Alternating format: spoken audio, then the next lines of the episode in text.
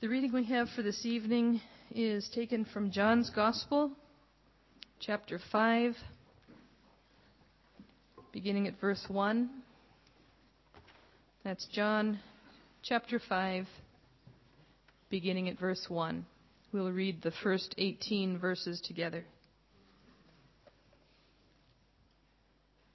Sometime later, Jesus went up to Jerusalem for the feast of the Jews. Now there is in Jerusalem near the sheep gate a pool, which in Aramaic is called Bethesda, and which is surrounded by five covered colonnades. Here a great number of disabled people used to lie the blind, the lame, the paralyzed. One who was there had been an invalid for 38 years.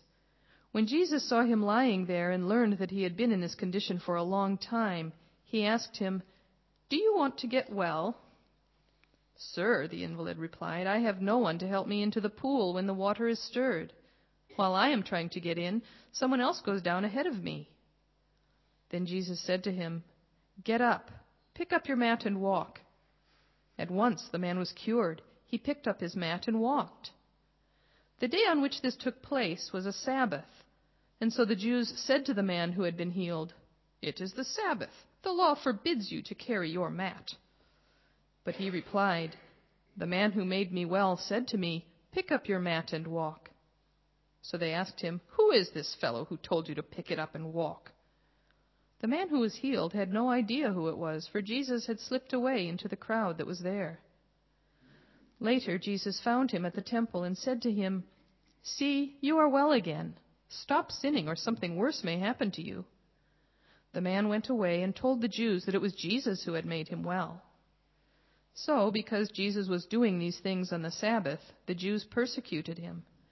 Jesus said to them, My Father is always at his work to this very day, and I too am working. For this reason, the Jews tried all the harder to kill him. Not only was he breaking the Sabbath, but he was even calling God his own Father, making himself equal with God. Thanks be to God for this reading. Well, this, I think, is a very uh, familiar passage to most of you. Uh, this account that Jesus meets a sick man, and we're going to look at this together and see what the Lord has to say to us through it. Uh, this is the last in our series of sermons that we've had in John's, uh, John's Gospel, and uh, we've been looking at some of the signs, and here again is one of these that we have before us.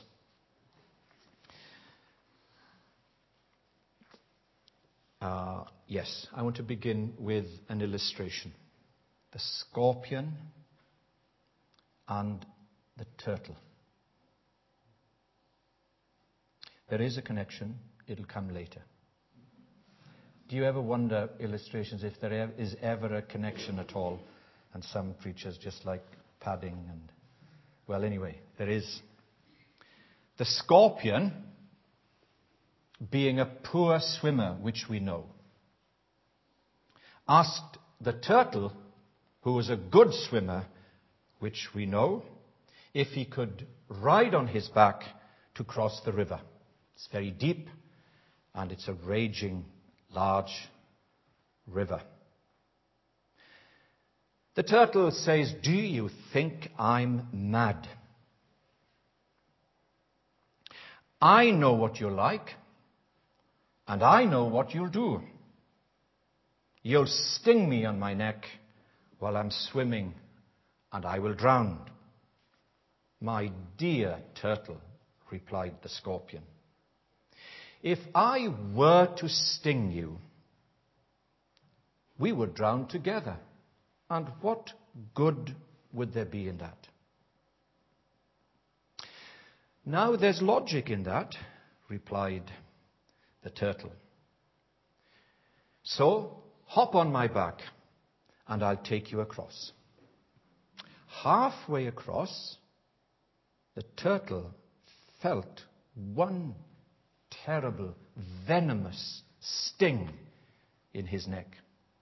And as they both were sinking to the bottom,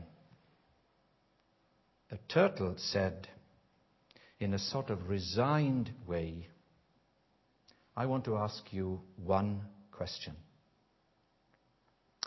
You said to me there was no logic in you stinging me. So why did you do it? To which the drowning scorpion replied, What's logic got to do with it?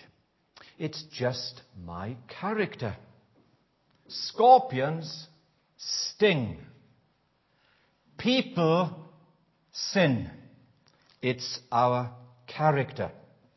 And hopefully, in the course of this sermon, there will be a connection with that. Keep it at the back of your mind.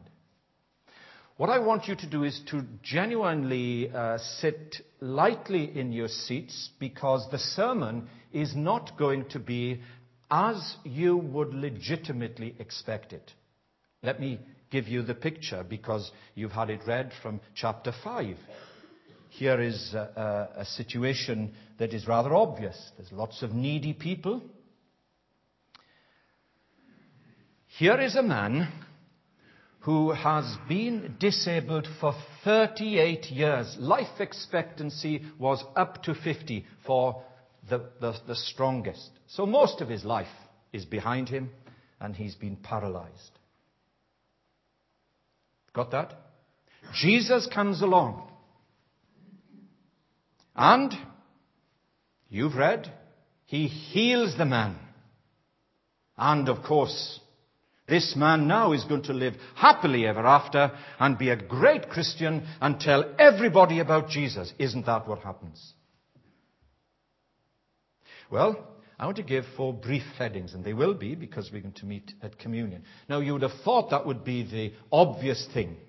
After all, if you have more healings, people would say, well, for sure, God is among you, and that's amazing, and more people will become Christians. Sometimes they do, but not always. So let's, with that uh, introduction, look quickly at four uh, headings. The first is this. What we have here is healing without wholeness. In verses 1 to 5, you've, uh, you've got the picture now. Uh, that uh, in verse 2, in Jerusalem, near the sheep gate, a pool in Aramaic called Bethesda, and which is surrounded by five covered colonnades. Here, a great number of disabled people, a great number of disabled people used to lie, blind, lame, paralyzed, as a random selection of human need, glaring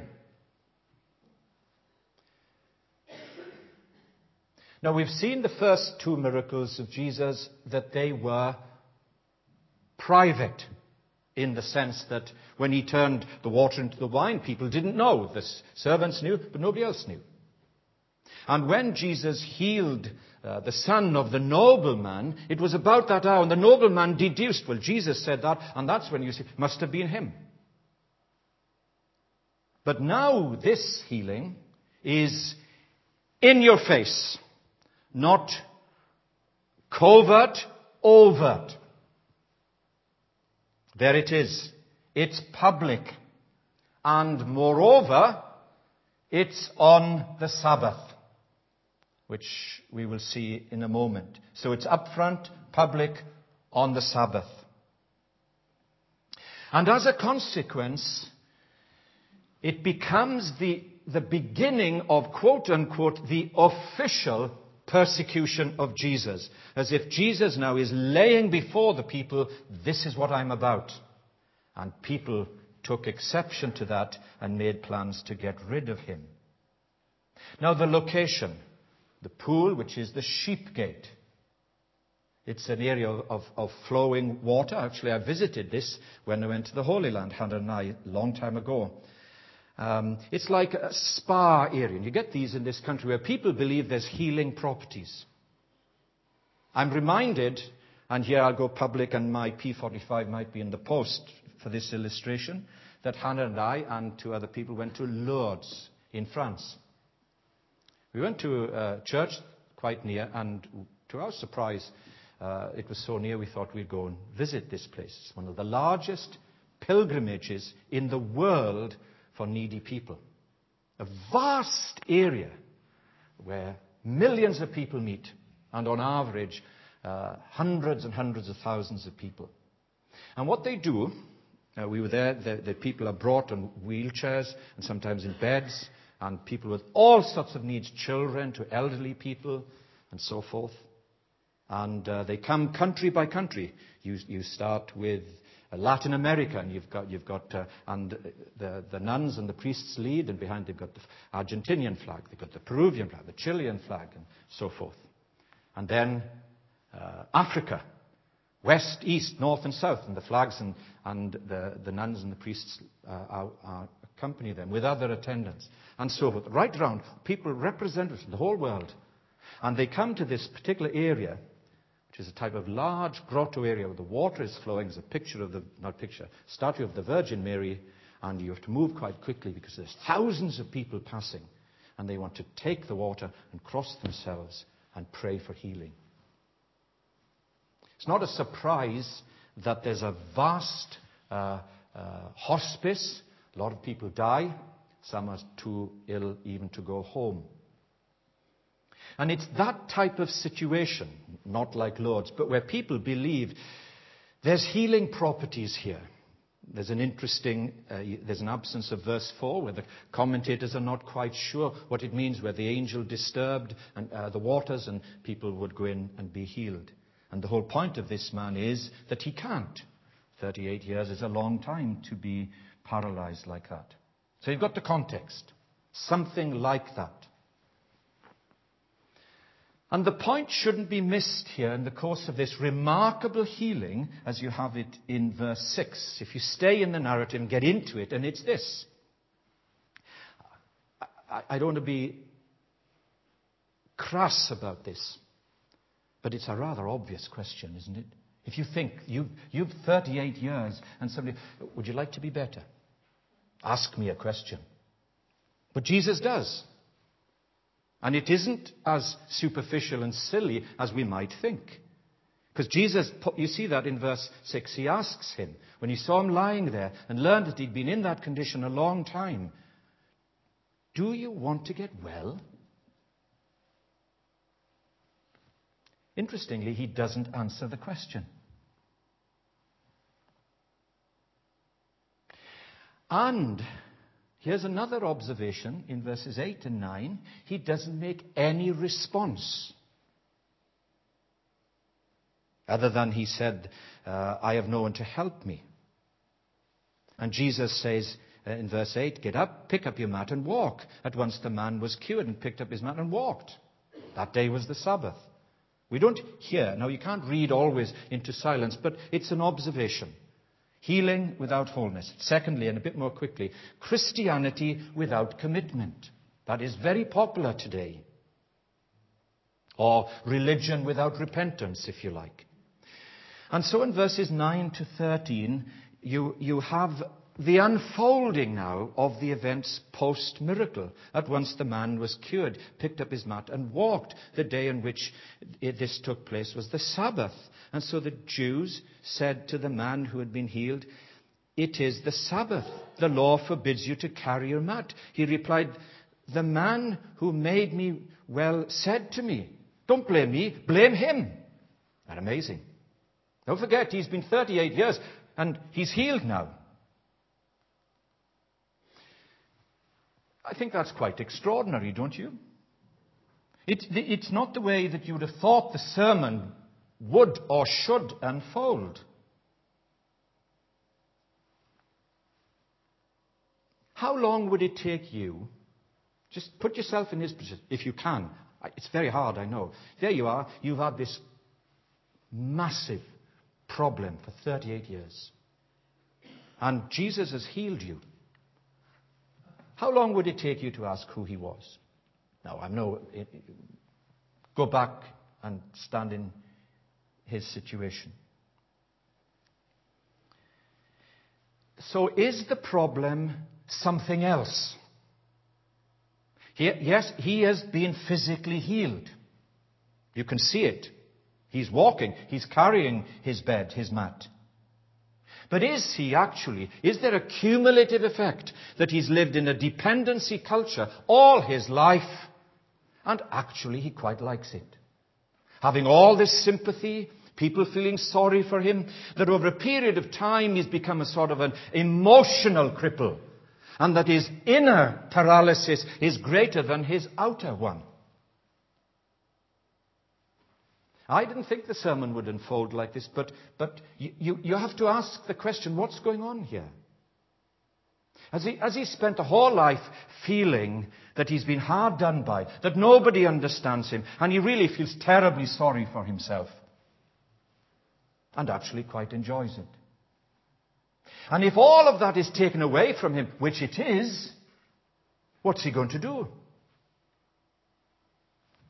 He was soaking up all this sympathy and enjoying it. And interestingly, this man seeks no identity or relationship with Jesus at all. He accepts the gift and he ignores the giver. Okay, let's keep seeing how this works out. Look, thirdly, here is grace without gratitude. You see it in verse 14. Later, Jesus found him, not he found Jesus. He's not looking for Jesus. Later, Jesus found him at the temple and said to him, and I think by this he was really miffed with Jesus. See, you are well again. Stop sinning or something worse may happen to you, quote unquote. Now, we're not saying that all sickness is a result of sin. Sometimes it is. Often it isn't. We know that. But there, is, there are two things here, what, what theologians call common grace and saving grace. God is good to all people, above and beyond what people deserve in any shape or form. And there are people who daily take God's gifts and even deny his existence. But there's also saving grace. In the sense that we have an encounter with God and He changes us. And we have His Spirit, what Jesus called being born again. what you see here is massive absence of gratitude. I well remember the first year in this village, 30, nearly 31 years ago. 32 years ago, speaking to a village man who'd been married over 50 years and his wife had died. I'll never forget this. It was something, something happened inside me. That here was a man who had no thought of God, but his wife had died. And he spent the rest of his life complaining about God. He'd had 50 years of happy marriage and spent the rest of his life criticizing God. Now, there's something perverse about that. Grace without gratitude. Now, to be fair, in verse 15, did he inform on Jesus because of fear? Now, let's give him credit. Uh, it may well be. The man who had been healed had no idea who, who it was, for Jesus had slipped away into the crowd that was there. Later on, he found him. And then in verse 15, the man went away and told the Jews now that it was Jesus who made him well. Uh, peer pressure isn't just for teenagers. Better believe it.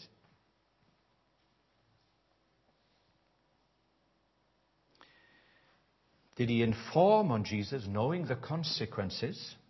He was a Jew after all. He knew he was breaking the Sabbath. He knew there was going to be trouble. Out of fear, fear can make us do that. Peer pressure, inner pressure.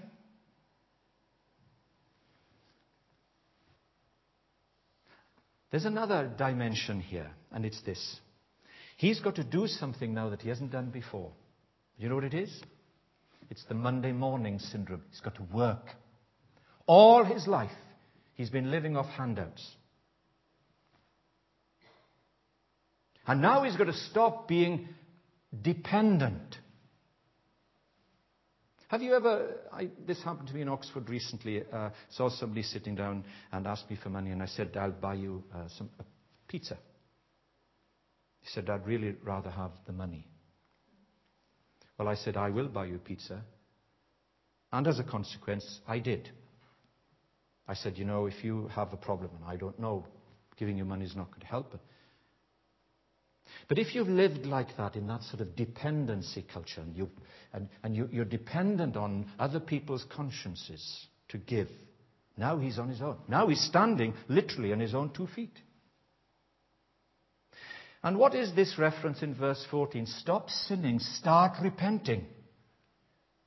It's not easy being a preacher, you know, and I'm sure it isn't. When, when, when you know, you're challenged in the pulpit and people say, well, what right do you have to say that to me? Stop sinning. Start repenting. Put things right. Stop complaining and start thanking. Complaining can be sort of a habit that builds up like a dependency over the years, layer upon layer upon layer. 38 years. And then the last thing here, and it's this. Here is religion without relationship. It's very common. Religion without relationship. Verses 16 to 18. Uh, God gave the Sabbath. It was a blessing, a respite from work, of grinding, toil, a day to enjoy, a day to be blessed. Now, in our society, we've lost the concept of that, not just because of the secular influence, but because so many things do the work for us. And people would look forward to this day. It's a gift of grace. And the Pharisees have turned it into, into rules and regulations. They've made it something rigid and inflexible. And God's doing good things and people resent him for that. He's still doing good things. And people still resent him for that. And in this, it gives an opportunity for Jesus to lay claim humbly that he is God Almighty. And they got the message. It wasn't, oh, this is a complicated sermon, didn't understand that. The problem was it was an easy message. They did understand it, and they didn't like it. Verse 17, Jesus said to them, My Father is always at his work to this very day, and I too am working. That's it.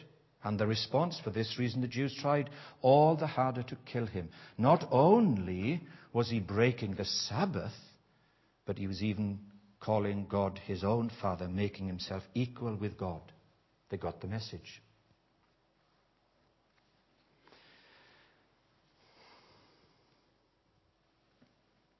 Sin is a very powerful thing. I don't just mean in, in its obvious form, but in its subtle impact on our lives and we ignore it at our peril. It, it, it affects our thinking, our living, our relating. It causes us to turn in on ourselves. So, what's the conclusion? Here you have God's sovereignty in Jesus Christ and people's suffering. And I think you could pose this question or really make a statement. It's not fair. I mean, look, you, you, you can see in verse 3 that uh, there are a great number of disabled people were there. Why this man? And why such ingratitude? And what a strange response. It's not fair, is it? Surely, if Jesus had gone to somebody else, they would have been so grateful and followed him and said, I'll do anything now.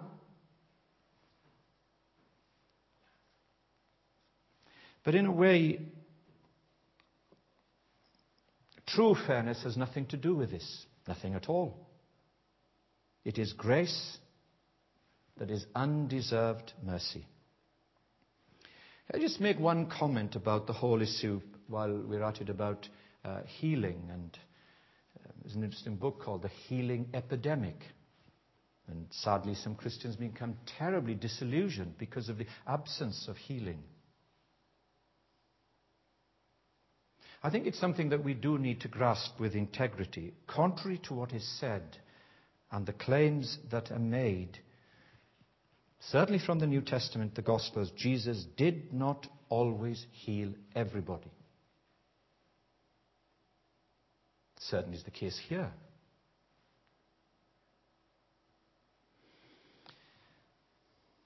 So you'd want to look at this perhaps in, through a different perspective for the moment. And I'm sure that you know people in, in your family that you've prayed and they've died. You'd hope that they get well, and they haven't. And some people have said it's just a denial of God's love or grace, or I don't pray enough, or I'm not spiritual enough, or whatever. Here's another interesting thing Jesus never called a healing meeting. There were meetings for healing, but not in that sense. And another interesting thing that there were people who were healed, like this man, and we've no account of their coming to faith. Now, this doesn't mean, therefore, that Jesus couldn't heal everybody. But it does mean that he didn't heal everybody. So, to the question, can God heal? The answer is yes.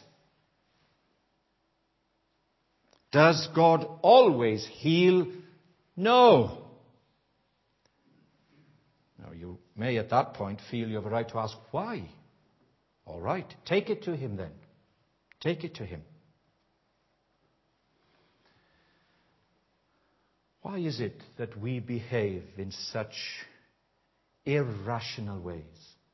What is it about us that we have this capacity for self destruct or self destroying of relationships, like the parable of the scorpion and the turtle. Why are we like that? Of course, there's much discussion. If I was to interview Nigel now to say, why is it people behave in certain ways? I said, well, there are two, two options. One, it's nature. One, it's nurture. One, it's in my genes. One, it's in my environment. I behave accordingly. Well, to some extent that's true, but there's something else at work here. How do you square the circle of this man's monumental ingratitude? It's quite something, isn't it? It's not the way you were expecting the sermon. Not me, certainly. Healing without wholeness. Christianity without commitment.